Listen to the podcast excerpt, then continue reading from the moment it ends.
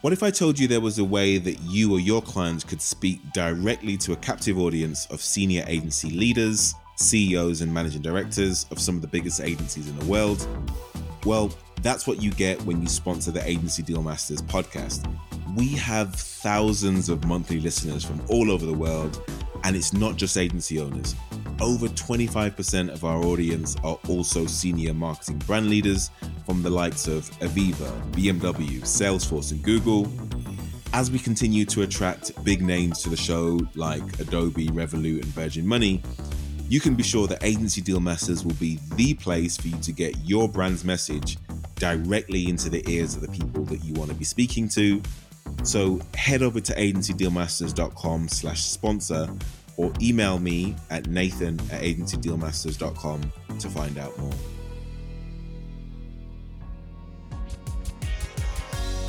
This week on the podcast, I have an extra special guest. His name is Jamie Devlin, and he is the head of business growth at Revolut, the world's first truly global financial super app. They are valued at over 5.5 billion and growing at a rate that's really making the incumbent financial institutions very nervous. They are truly changing the relationship consumers and businesses have with their finances. This is an absolute masterclass and fascinating conversation about how to scale one of the fastest growing financial services companies in the world. Jamie's been at Citigroup, Bain, and Vodafone before joining Revolut, and we discuss how the rigor of consulting at Bain and his background in engineering really informs the way that he thinks about methodically and systematically scaling one of the success stories of the fintech revolution. We discuss his experiences actually getting into Oxford in the first place and completing the course, which he says to date is still probably his proudest achievement. If you are interested in anything to do with financial services, consulting, growing B2B sales teams, working with agencies, and growing the world's first truly global financial services super app, then you will find this conversation to be absolutely fascinating. I learned a ton from speaking to Jamie. I know you will as well. So, without me keeping you in suspense any further, my conversation with Jamie Devlin.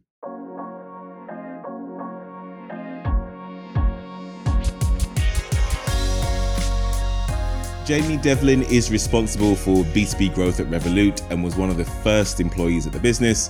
He has a storied background having held senior roles at Citigroup, Bain, and Vodafone. Revolut are building the world's first truly global financial super app.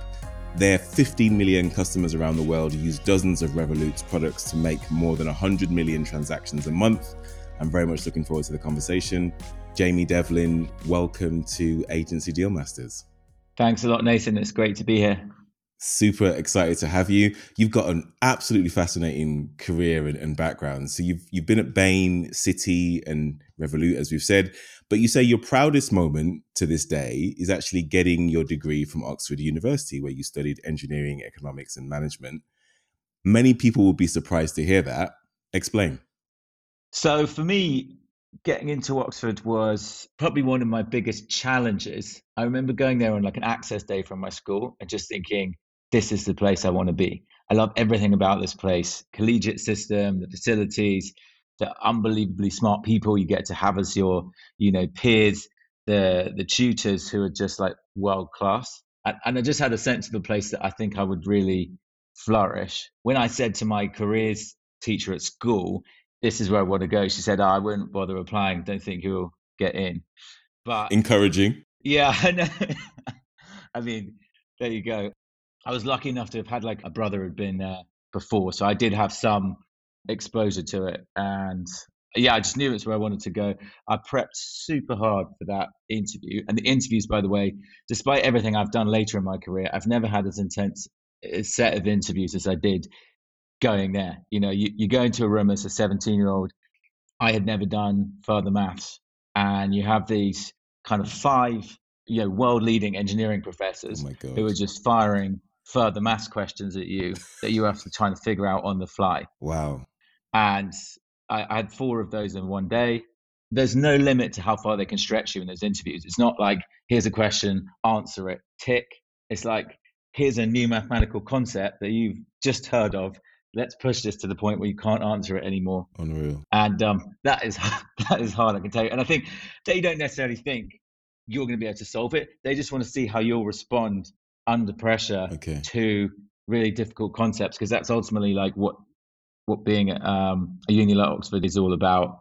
And yeah, I was I was lucky enough to get an offer. I, I took a year out before and, and went. And um, yeah, for me, it did actually. I have to say, it just live. It really lived up to my expectations. I had to work super hard there. The course I did, they don't actually offer it anymore. I think maybe because it was just was just a very very intense course, maybe taking up too much of people's time. Yeah. But at the time, you know, it was proper like 40 hours a week of timetable classes plus all the stuff you had to do around it. And during that four years, I got a lot out of it, but I've never felt as stretched as I had been during that time.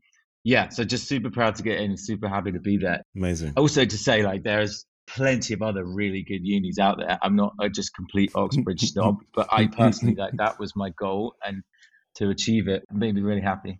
Yeah, really interesting insights there. So, so you spent two years at Bain and Company. How did that experience shape the rest of your career, and kind of what did you take away from Bain from a consultancy and you know a rigor point of view that proved to be valuable in the rest of your career?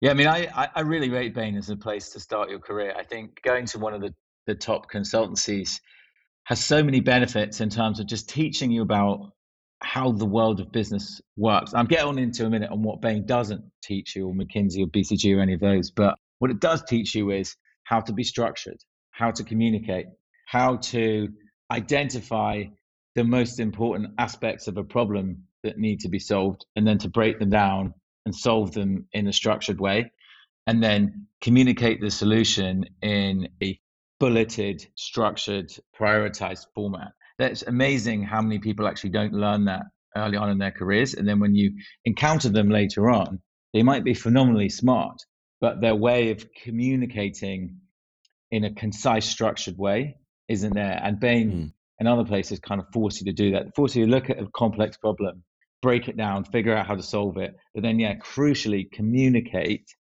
how you are going to solve it, what the solution is, in a structured way. I also think you're, you're exposed very young to very senior people at these big organizations. So you have to get very comfortable dealing with senior stakeholders early on in your career. Mm. Um, and senior stakeholders generally, you know, they don't want someone who's going to be sitting there rambling on or or diving into detail when it wasn't asked for. They want someone who can concisely communicate the point. Mm. And then if they need to double click, they'll double click but they need someone who's got that confidence and that presence just to say, here are the three most important aspects that we need to consider when solving this problem for your business. Boom, boom, boom. Hmm. That's what that's what they want to know, and I think it's the kind of thing Bain teaches you. And say I, I, I have huge respect for that organization. I got so many opportunities there. I was able to work on projects all over the world. They were actually kind enough to sponsor my MBA as well. I, would actually say my closest friends nowadays are people that I met while I was at Bain. Mm-hmm. I actually had dinner with my mentor from Bain last week. So bear in mind, I haven't worked there for over seven years, mm. and I'm still in touch with my mentor, who we just as soon as we met up and had dinner, we just switched back into old times, compared notes, and I was like, "This is a this is a phenomenal place. It will sign you a mentor three months in, and 12 years later, and seven years after leaving, you're still in touch and comparing notes like that. Amazing. To me, that's like a real mark of a of a top organization in terms of people development. So I think you you, you develop there in these consultancies almost faster than you would anywhere else. I think because mm. you're just thrown in at the deep end and you just have to have to figure things out. Is it really hard? Yeah. Is it really intense? Yeah. Do I think I could have done it for another two years? Probably not, because I'd come to the end of my my time there but I got a hell of a lot out of it while I was there. Mm. In terms of some of the things I think maybe you don't get a consultancy, well, having moved from Bain into a startup called Tandem and then latterly into Revolut, where I am now, I don't think it equips you very much to deal with ambiguity or to kind of figure out what needs to be done and then switch course if it's not being done. Basically, the whole essence of being in a startup, which is you just need to be constantly reacting, firefighting, changing your priorities, figuring out how what what, things need to get. If that is no longer a priority, deprioritize it. Put your resources here. Continually chopping and changing. the way consultancy works is it's quite a top down process. A project will be sold by a partner, they'll be allocated to a manager to deliver. He will allocate three work streams. You, as the consultant, will get a work stream to deliver. You deliver the report, put in the appendix, feed it back up, the manager presents it. So, what you have to do is incredibly hard and intense in the time, but it's quite a defined work stream that you will work on.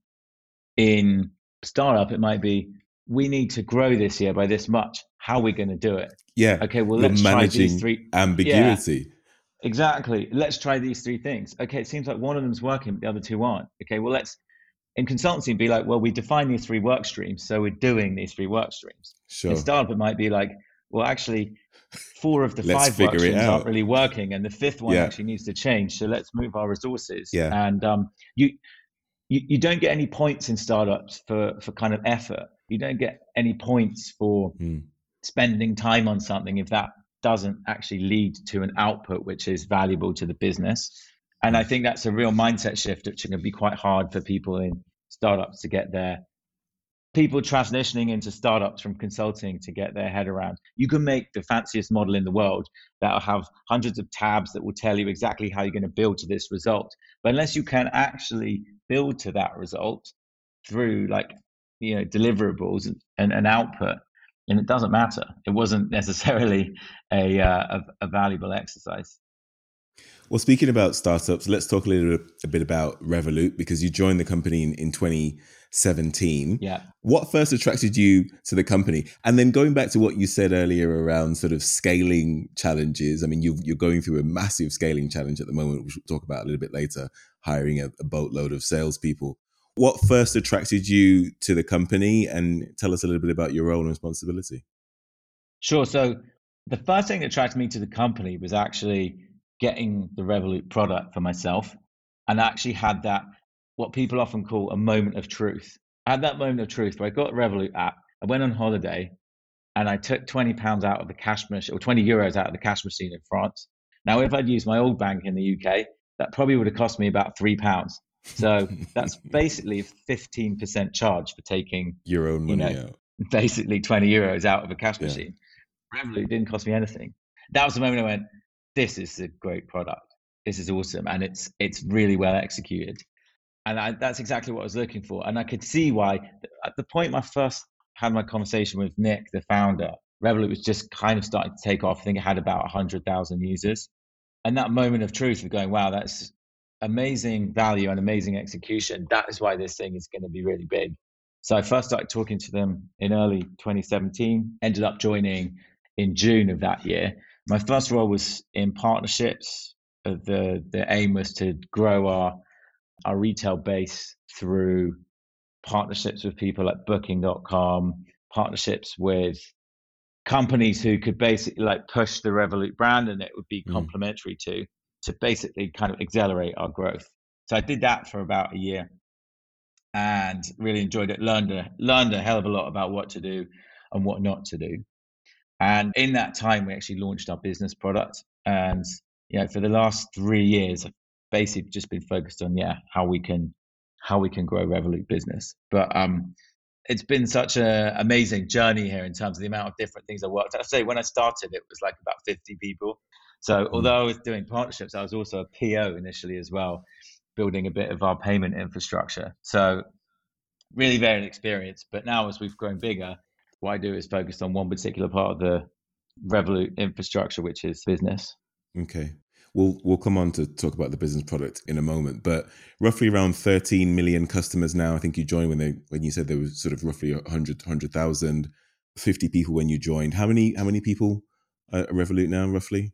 It keeps it keeps growing every week. But every day. about every day it's about I think at the minute it's about 2,500, I believe. Amazing, amazing. So Let's talk a little bit about Revolut in a, in a bit more detail then, because your goal is to become the first truly global financial platform. For those that don't know, tell us about the main business lines and, and revenue streams of, of the bank. What makes you different to a Monzo, a Starling, or even a traditional bank, a HSBC, etc. Tell us a little bit more about the model. Sure. So if you think about Monzo or Starling, they're ultimately offering very similar kind of service that you would get from a traditional bank, like you mentioned. They're just doing it with, uh, you know, kind of fully digitized um, offering without branches. People sometimes conflate that with what Revolut does, but we're fundamentally different. Our aim is to offer the full range of services you might get from one of those traditional banks, but also on top of that, offer you a bunch of other things that you wouldn't get, but people have told us again and again they need. So, yeah, we offer the card services, we offer the payment services, um, both merchant and P2P. But on top of that, we also offer things like access to wealth and trading products, access to crypto.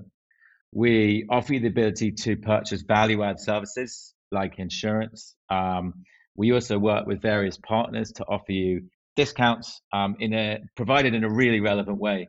So one thing we've actually just launched is a shopping service. If you're shopping online, if there's anywhere online where you can actually get a discount through Revolut, it will be automatically just appear on your browser and the discount will be added, you know, automatically.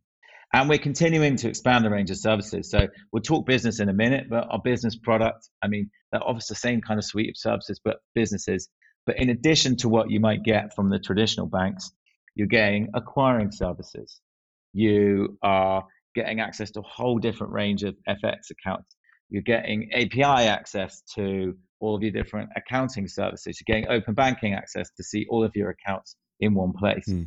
So the idea that that we're working on is a platform play where you are basically building on top of this core platform anything that could be of value to a retail business consumer and finding a way to deliver it to them in really user friendly and uh, cost effective way. So we basically want to be 10x cheaper and uh, 10x better than any of the competition. Really interesting. That's the principles in which we operate. But you can only be that if A, your product execution is flawless, and also you get to a certain scale so that a lot of the economies involved in the, the fixed cost of setting these things up is covered by the number of people that you're actually serving. It sounds as though you want to be the go to financial services app for all your financial services issues or problems or, or challenges you know one card almost to rule them all if, yeah. to quote a, a, Gollum quote. Is that is am i along the right sort of lines there?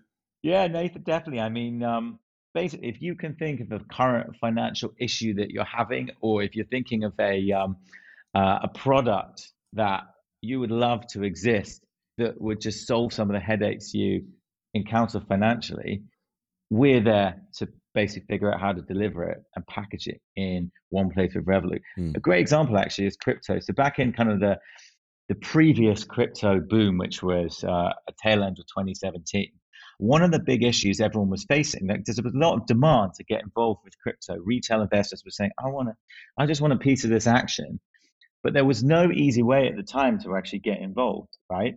You had to sign up to a quite odd sounding website like Kraken or Time Coinbase. It would take ages to get your ID and V verified, your, your identity verified. You would have to top it up through a very strange transfer process that would often got blocked, might take 10 days.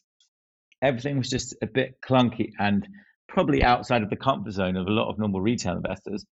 What we said was, you know what, buying a Bitcoin should be as easy as like buying some US dollars and we can definitely through our technology and safeguards like deliver that in a way that's like really safe really easy uh, and simple for a customer to do. And that's exactly what we did. So now i don't know if you've tried it out but if you want to buy some bitcoin or one of other like 10 cryptocurrencies on the revolut app you can just do that in the in the click of the button. And um, yeah it's what i use and actually find it so much better so much easier yeah. to manage than I would do with some of the other platforms, which I had used before, but I'd stopped using because of all the issues I just mentioned.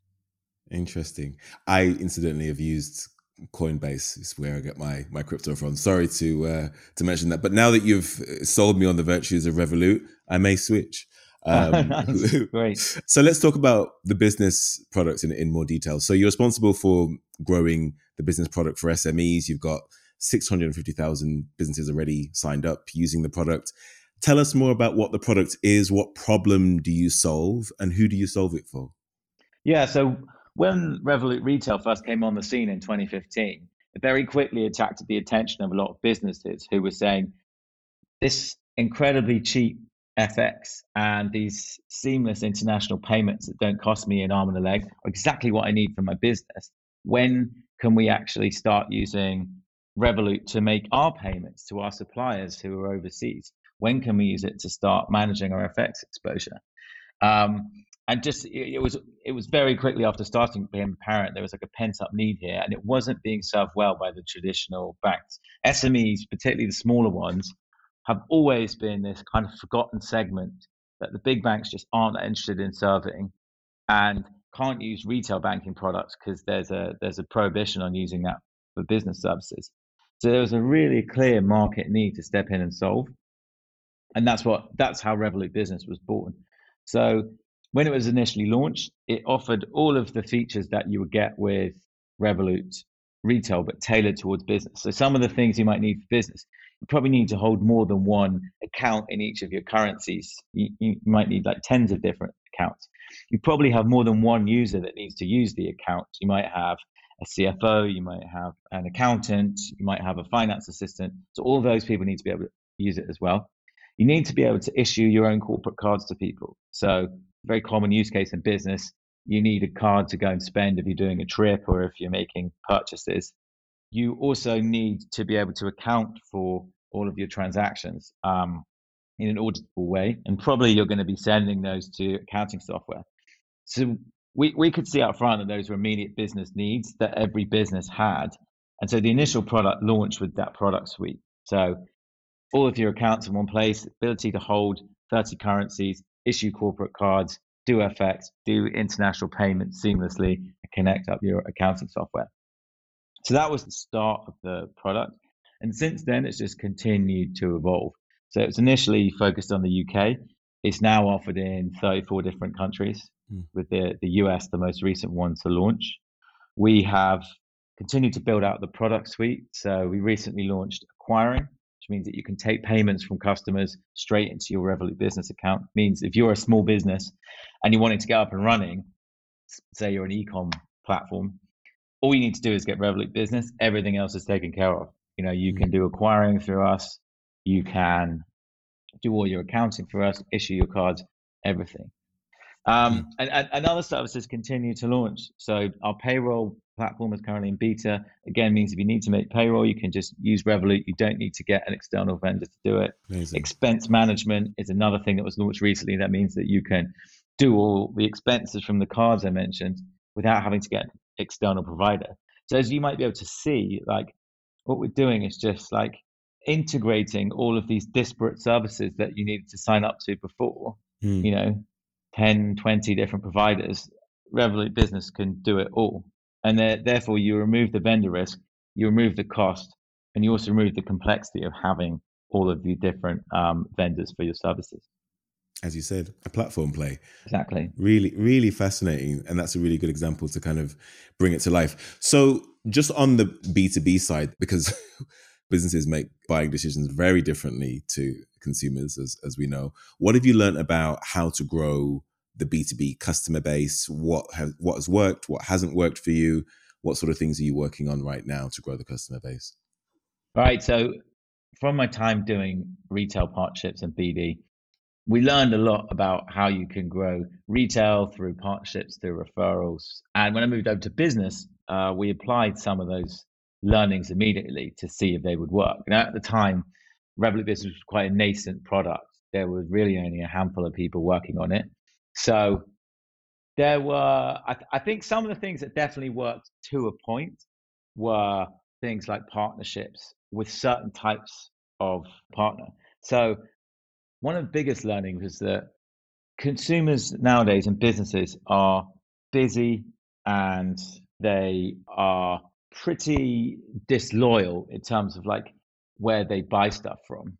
So if you're trying to sell a service like Revolut Business through another partner that's offering a kind of completely different service, as much as it might seem like those two things are adjacent, sure. actually, as soon as the core thing that's being offered through that partnership is not directly related to the actual first business that you went to, you're going to really struggle. So I think probably some of the areas we had the best success was actually being on the kind of comparison sites where people are going directly to buy or, or procure a business account because there you can see how Revolut stacks up directly against all the other business sure. accounts. And I think for businesses up to a certain size, that can work quite well, but it's definitely got got a ceiling. But if you're going on, you know, money supermarket, money saving expert, know your money, you'll see how well we rank there. And smaller businesses who don't have much time, people are going on that site to get a business account. So those kind of partnerships can work quite well for growth. But as soon as you want to get a bit, you know, higher up the the, the size of business that you're offering to, you want to attract more valuable businesses. That isn't really going to work. People don't tend to mm. go on those sites to buy, you know, their business accounts. They basically want to they want to be sold or they need to be sold because they've got a complex set of requirements for their business mm. and they need to have you know all the information required to make the right buying decision and that's where we found like b2b sales team can be you know incredibly valuable in terms of helping people come to the right decisions about what business accounts to buy hmm. and so that's actually been a big focus for the last 10 months on the business side of things in terms of growth is building out teams of salespeople who can go and help businesses in all different countries and all different verticals to better understand their needs and understand how actually a solution like Revolut could really help them to transform their business, either through taking a load of cost out, taking a load of hassle out, or just doing things they weren't able to do before, like acquiring, like holding 30 different currencies in 30 different accounts, like adding in 30 different team members issuing their own corporate cards. But as I said, it isn't something that I think businesses would typically do on the basis of reading an article, of going on a website and seeing Revolut business advertised. Sure. To really grow in that segment, you need to be reaching the key decision makers and having meaningful conversations with them about, you know, their needs and how we can solve them. And so that's why we have you know, moved towards this very sales-led approach for the business product, which has um, has so far been very successful couldn't agree more. You you need you know really good quality salespeople having serious conversations with senior decision makers about solving their business problems. So so what have you then learned about what it takes to do that? How do you hire? How do you train? How do you onboard and compensate a sales team? Assuming that you haven't held sales roles yourself, how do you do that? And how do you do that at scale? Because you're bringing on a number of salespeople right now how do you hire, train, onboard, compensate an effective sales team? Yeah, really good question. And it's one of the challenges we're working through at the minute. There's a few big learnings that we've had on, on the different aspects that you said. I think the first one for me is um, very much aligning the business goals to what you're getting your sales teams to do every day. So, mm. if let's say the business goal is a revenue one, but you are focusing your salespeople on an activity that isn't directly contributing to that, you can very quickly get a misalignment and get people doing activities which all of their KPIs would say they're doing well on. But if you don't have a mechanism to make sure that they translate into actual pounds of revenue, then I think you can get a lot of people working on things that aren't driving value. So what we found is that as close as you can, give salespeople a target that directly relates to what you are driving towards. So if the business wants new revenue, then incentivize the salespeople on new revenue. Mm. In terms of how you actually like scale that up from a team which was initially two salespeople 10 months ago to what will be a thousand by the end of the year. Wow. It's a pretty pretty pretty steep uh, scaling curve. Amazing. If you're going to do it, got to got, got to fully commit to it. Yeah. Um, but how you actually do that, how you actually do that in a structured way that means you're not just you know burning cash. Well, you have to build basic this kind of modular machine where you have a standardized way of hiring people, and I'll get onto a minute like what we actually look for, but a standardized way of hiring people where you can identify whether that person fits the criteria that you think they will within a you know degree of confidence. You then need to have a standardized onboarding process that they can join and go through, and you can be confident after they finish that, they'll be ready to start contacting customers and working to sell Revolut business.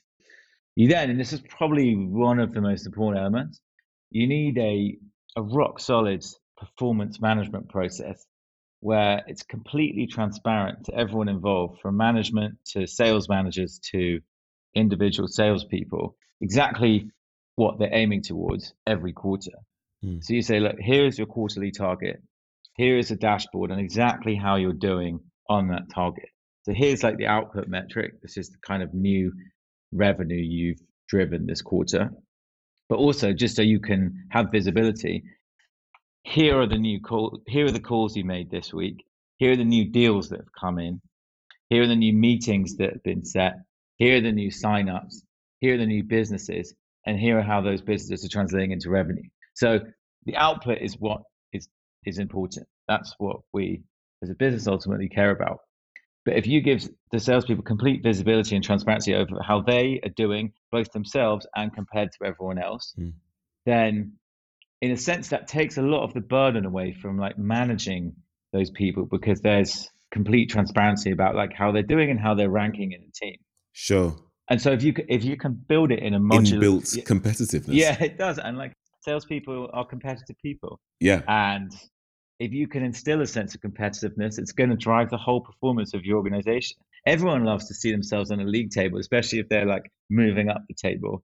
Everyone loves to be top. Definitely. And um, as long as you are putting in place guardrails to make sure that you know the behaviors are still, um, you know, completely um, compliant. Everybody is going about sales in the right kind of way which is why the training and the QC processes that you put in are just as important to make sure that you're reviewing people's calls to make sure that you are, you know, training everyone on what, you know, what they can and can't say. Then mm. if you get it right, you can actually build this pretty much modular organization where you just hire people and you slot them in. You give them a clear set of probation goals that they, if they fulfill them, that will build them towards actually becoming a fully productive member of the sales team. And then you you find ways to keep people motivated you know during the quarter because sales is a you, you, mentioned earlier you had a background in sales. Sales is a very difficult job. Like it's hard. Uh, i know salespeople sometimes get a bit of a bad rep. I, I, have so much respect for people who do sales sympathy yeah to be able to come into yeah. work every day know that the phone's going to be slammed down on you like more times than advance and, and just to be able to take that in your stride and really thrive off the wins. Like get your energy from the wins and not dwell sure. on the losses. Um, it's a tough job. Yeah. So the other part of it is just keeping this um, this team of really hungry salespeople like motivated the whole time. Agency Deal Masters produce strategic B2B podcasts for agencies and brands so you can win new business and generate new leads We've helped several businesses create shows to start new business conversations with their ideal target customers and generate new business revenue in the process. It worked so well for one client, they've completely stopped all other forms of marketing to focus 100% on podcasting as their main source of new business and lead generation. They've generated over a million pounds worth in new business revenue over the last 14 months. No other channel gives you unprecedented access to your ideal target buyers that includes ABM, email, and other direct approaches. To find out how a strategic B2B podcast could help your business, head over to agencydealmasters.com or email me at nathan at agencydealmasters.com. I know we're fast running out of time, but I can't let you go without asking a few agency questions. And also, we need to ask our favorite questions that we ask one of our guests at the end of the interview as well. So, in terms of growth, then, I mean, you've spoken about scaling the sales team, but when when you're working with an agency, maybe to help you deliver on a number of your you know key objectives that you're working on, how do you think about you know how best to find them, how best to work with them in order to help you propel the business forward? I mean, what have you learned about the best ways of managing and working with agencies in your experience? All right. So I'd say off the bat, like Revolut has a real bias towards doing things in house just because, you know, we've got certain ways of doing things, certain culture, and like to maintain control. That being said, within growth, you're inevitably going to encounter agencies. And I've worked with a number over the last four or five years. The number one I think, key determinant of whether an agency is going to be successful is um, if their success is aligned to your success. So, where I've seen issues with agencies in the past is where, for example, if it was a performance marketing agency, you might be giving them either just a budget to go and spend or like a CPA for every business that they acquire for you. So, you know, you acquire this business, you'll get X pounds. But what happens more often than not is you, you'll then get that agency sometimes, which, uh, you know, is probably natural, but um, creates a, you know, real misalignment. They'll go after the business that will be easiest to close because they're incentivized on getting X from this number of businesses. Mm. The arrangements I've seen be most successful with agencies is where there is like a rev share agreement in place. So if this agency helps us to find really valuable customers, then they will have a share in the revenue from those customers. So in that sense, mm. we're aligned. We're not too bothered whether they bring in a hundred small customers or one massive customer main thing is like coming back to what I said earlier about the, the kind of downstream output metrics that business actually cares about. If they're actually able to hmm. demonstrate that they can drive that and then share in the upside of that, that's going to cut so much more ice than if it's just felt like once the contract signed, you know, they're basically getting paid irrespective of whether the customers that they bring in are valuable or not. Couldn't agree more. So that's that's probably like my personal biggest learning about agencies mm. is um, they have to be prepared to take on some of the risk, but also, you know, happy to share in the upside as well. Mm. Linking fees to to performance. It's a, yeah. it's a debate that's been going on raging in the industry for quite some time, and I think slowly more and more in, in, uh, agencies are moving towards that model, which is good to hear. Last couple of questions, and then I'll let you go assuming, I mean, everything that we've discussed so far about Revolut is absolutely fascinating. If the business in three to five years' time was 10 times bigger than what it is today, what would that success have been down to? I think it would be down to, first of all, just executing our product vision better than anybody else. And when I say execute, I mean you as a customer would just have a really intuitive, seamless experience with us and whatever you were trying to do, whether it was send money abroad, make FX payments, buy crypto, you name it. I think this execution is just paramount. As soon as someone finds something a little bit tricky or clunky or difficult to use about your app, people have so many options these days to mm. you know try other services and they will. People are not that loyal anymore. So you just have to make sure the execution is seamless. When when something works really well one of our values at revolut is deliver wow means mm. for the customer they should be using the app. And just like my example at the start when i took the money out of the cash machine and it didn't cost me anything that was a wow moment Mm. So be if we manage to consistently deliver those wow moments to customers, whatever it is they're trying to do, something very simple and, and, and vanilla, it's like paying in a shop to something you know as complex as maybe even making a crypto transaction out to their external wallet. All of those things should just work better mm. with us than anyone else.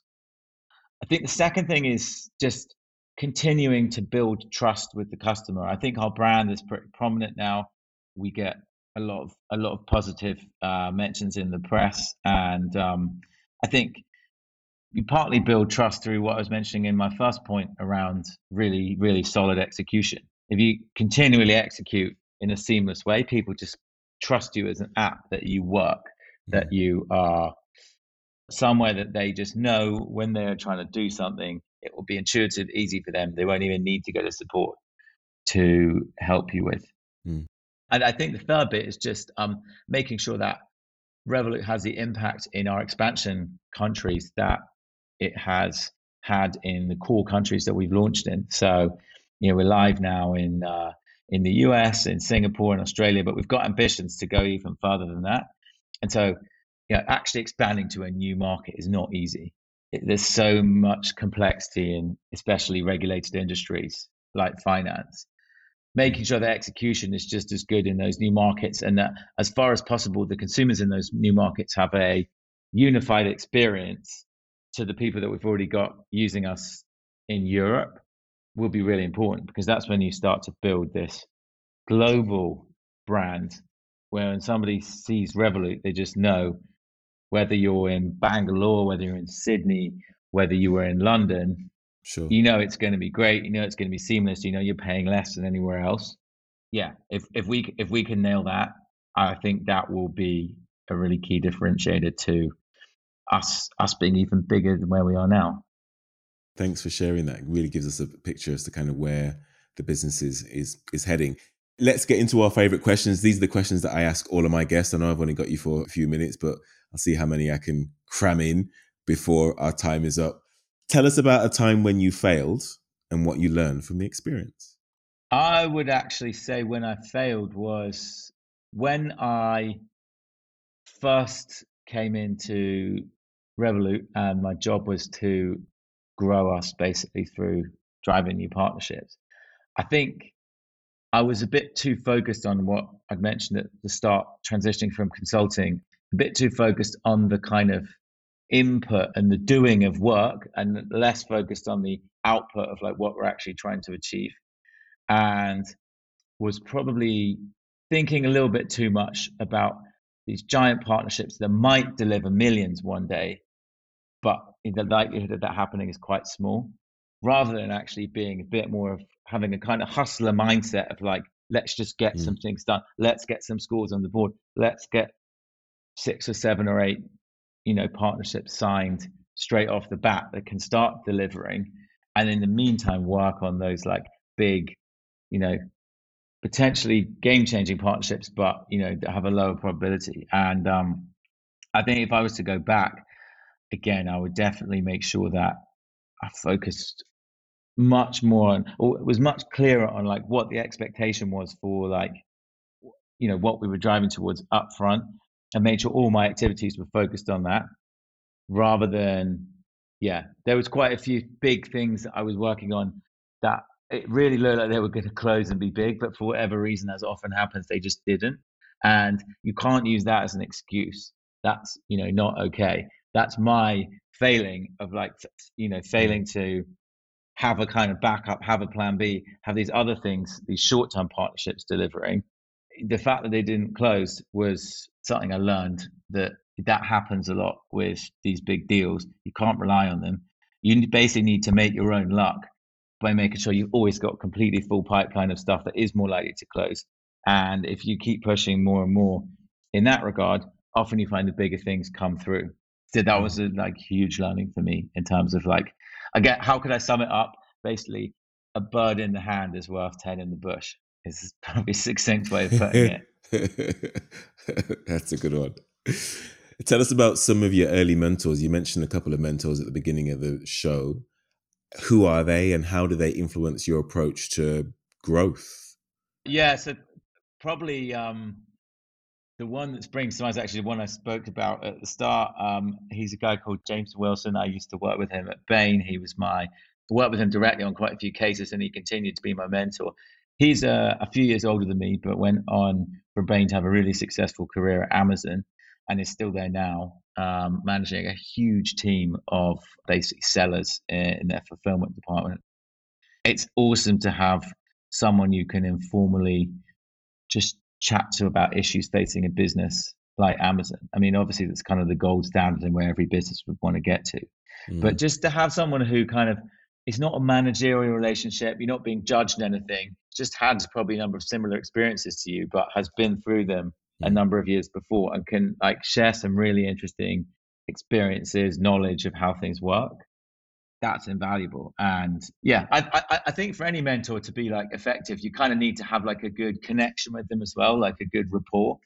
And that was something Bain was actually very good at is they try and match you up with someone who's not just like, you know, has kind of similar experiences to you, but also someone who maybe is someone that you're likely to vibe with to someone who's going to you know have the same kind of outlook on life to you because that just means it's much more likely you'll meet up in an informal context and like you can mm. feel comfortable talking about things that are you know not even work related one of the things i like best about james is like when we met up we didn't just talk about work that'd be quite boring we're actually just talking about random life stuff you know family stuff mm. where you're moving all of this kind of thing which yeah it's part of life and so having mm. someone that you can have like comfortable discussion about like personal stuff as well. I think that's great.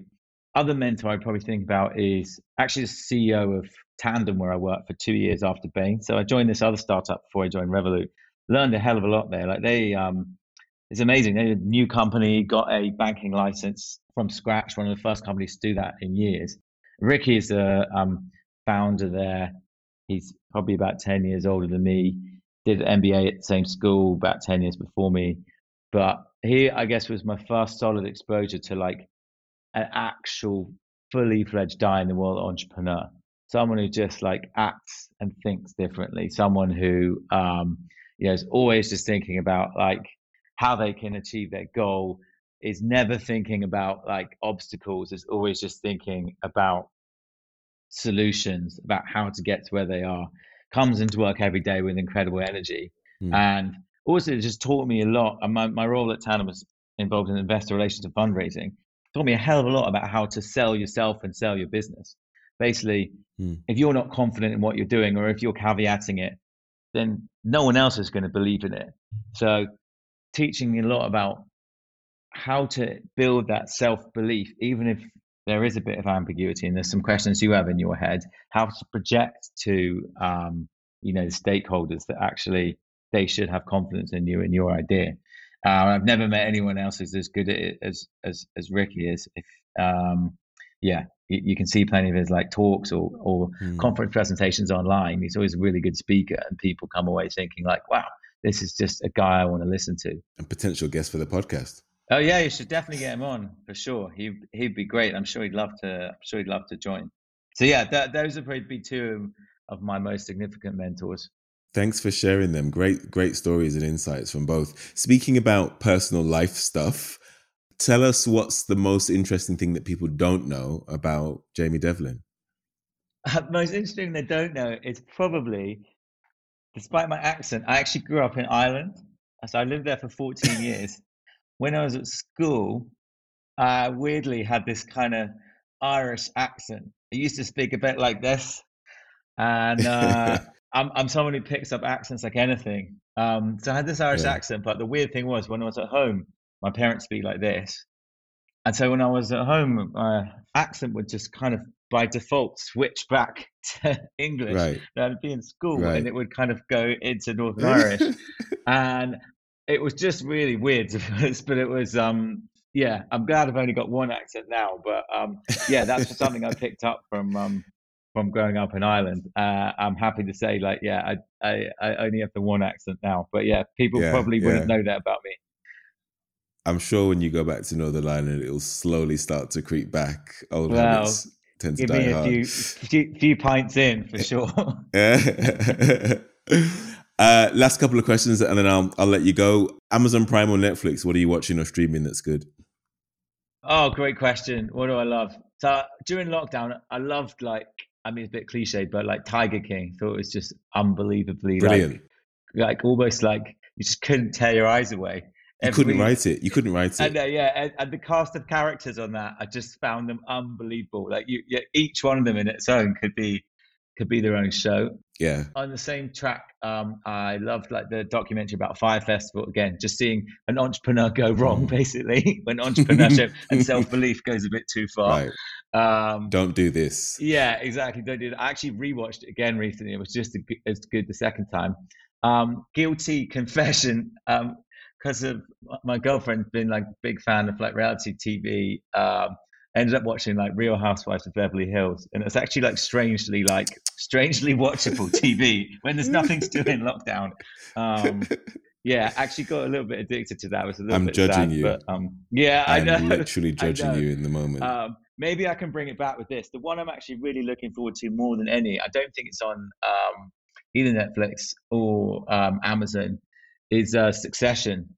So uh, I, I, really thought Succession was like amazingly oh, written. So, so, um, yeah. so yeah. keenly observed, and uh, just like every single character was just really watchable, really compelling. Yeah. So um, yeah, I, I, can't wait for series three to come out. That's probably the one I'm okay. like most excited about. Some good ones there. What advice would you give to a young person or millennial who wants to start their career in Revolut or a large financial services institution?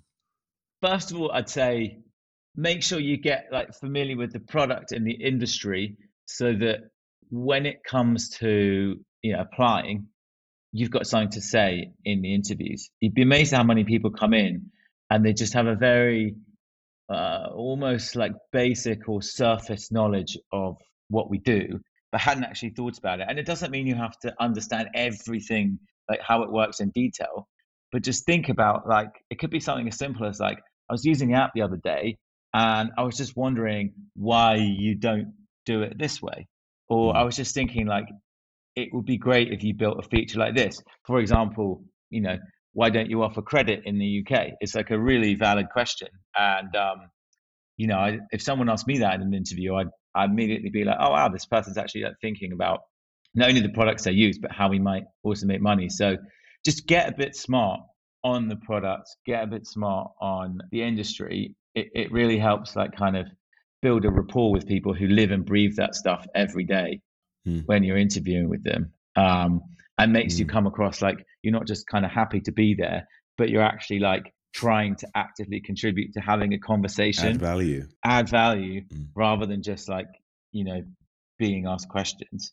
Mm. Second thing I say is like, although I, I think they're probably a little a little bit less popular than they were when I was leaving uni back in like 2008, 2009. I would still say like things like consultancies, investment banks can provide you with amazing baseline grounding for your career for a couple of years. I've actually seen a huge trend in Revolut towards hiring people with that kind of solid background before they get here. So even like just two, three years at you know bank, at a consultancy or an, or an accountancy firm can make a real difference just in terms of like how you come across, how credible you are, like how you're able to structure problems. Hmm. So I'm not saying that's like a prerequisite, but can actually be really helpful. And then hmm. the other thing is as well, um, I I say I didn't have this, but I love it when people do is showing a bit of entrepreneurial initiative on your own side always plays really well. Doesn't matter if it failed, but just like I had this business when I was a student, or I built up this company. Ultimately, it failed, but like this is what I learned. Or even just like you know, I was president of the Entrepreneurs Club, and here's where I brought in all these speakers. Anything that shows that you're able to take a bit of initiative is really important because we need people in places like Revolut who are not just being allocated tasks and then doing them. We need people who actually have ownership and accountability who can take a problem think through like the bits that haven't been thought through and then kind of build the solution to like this next level.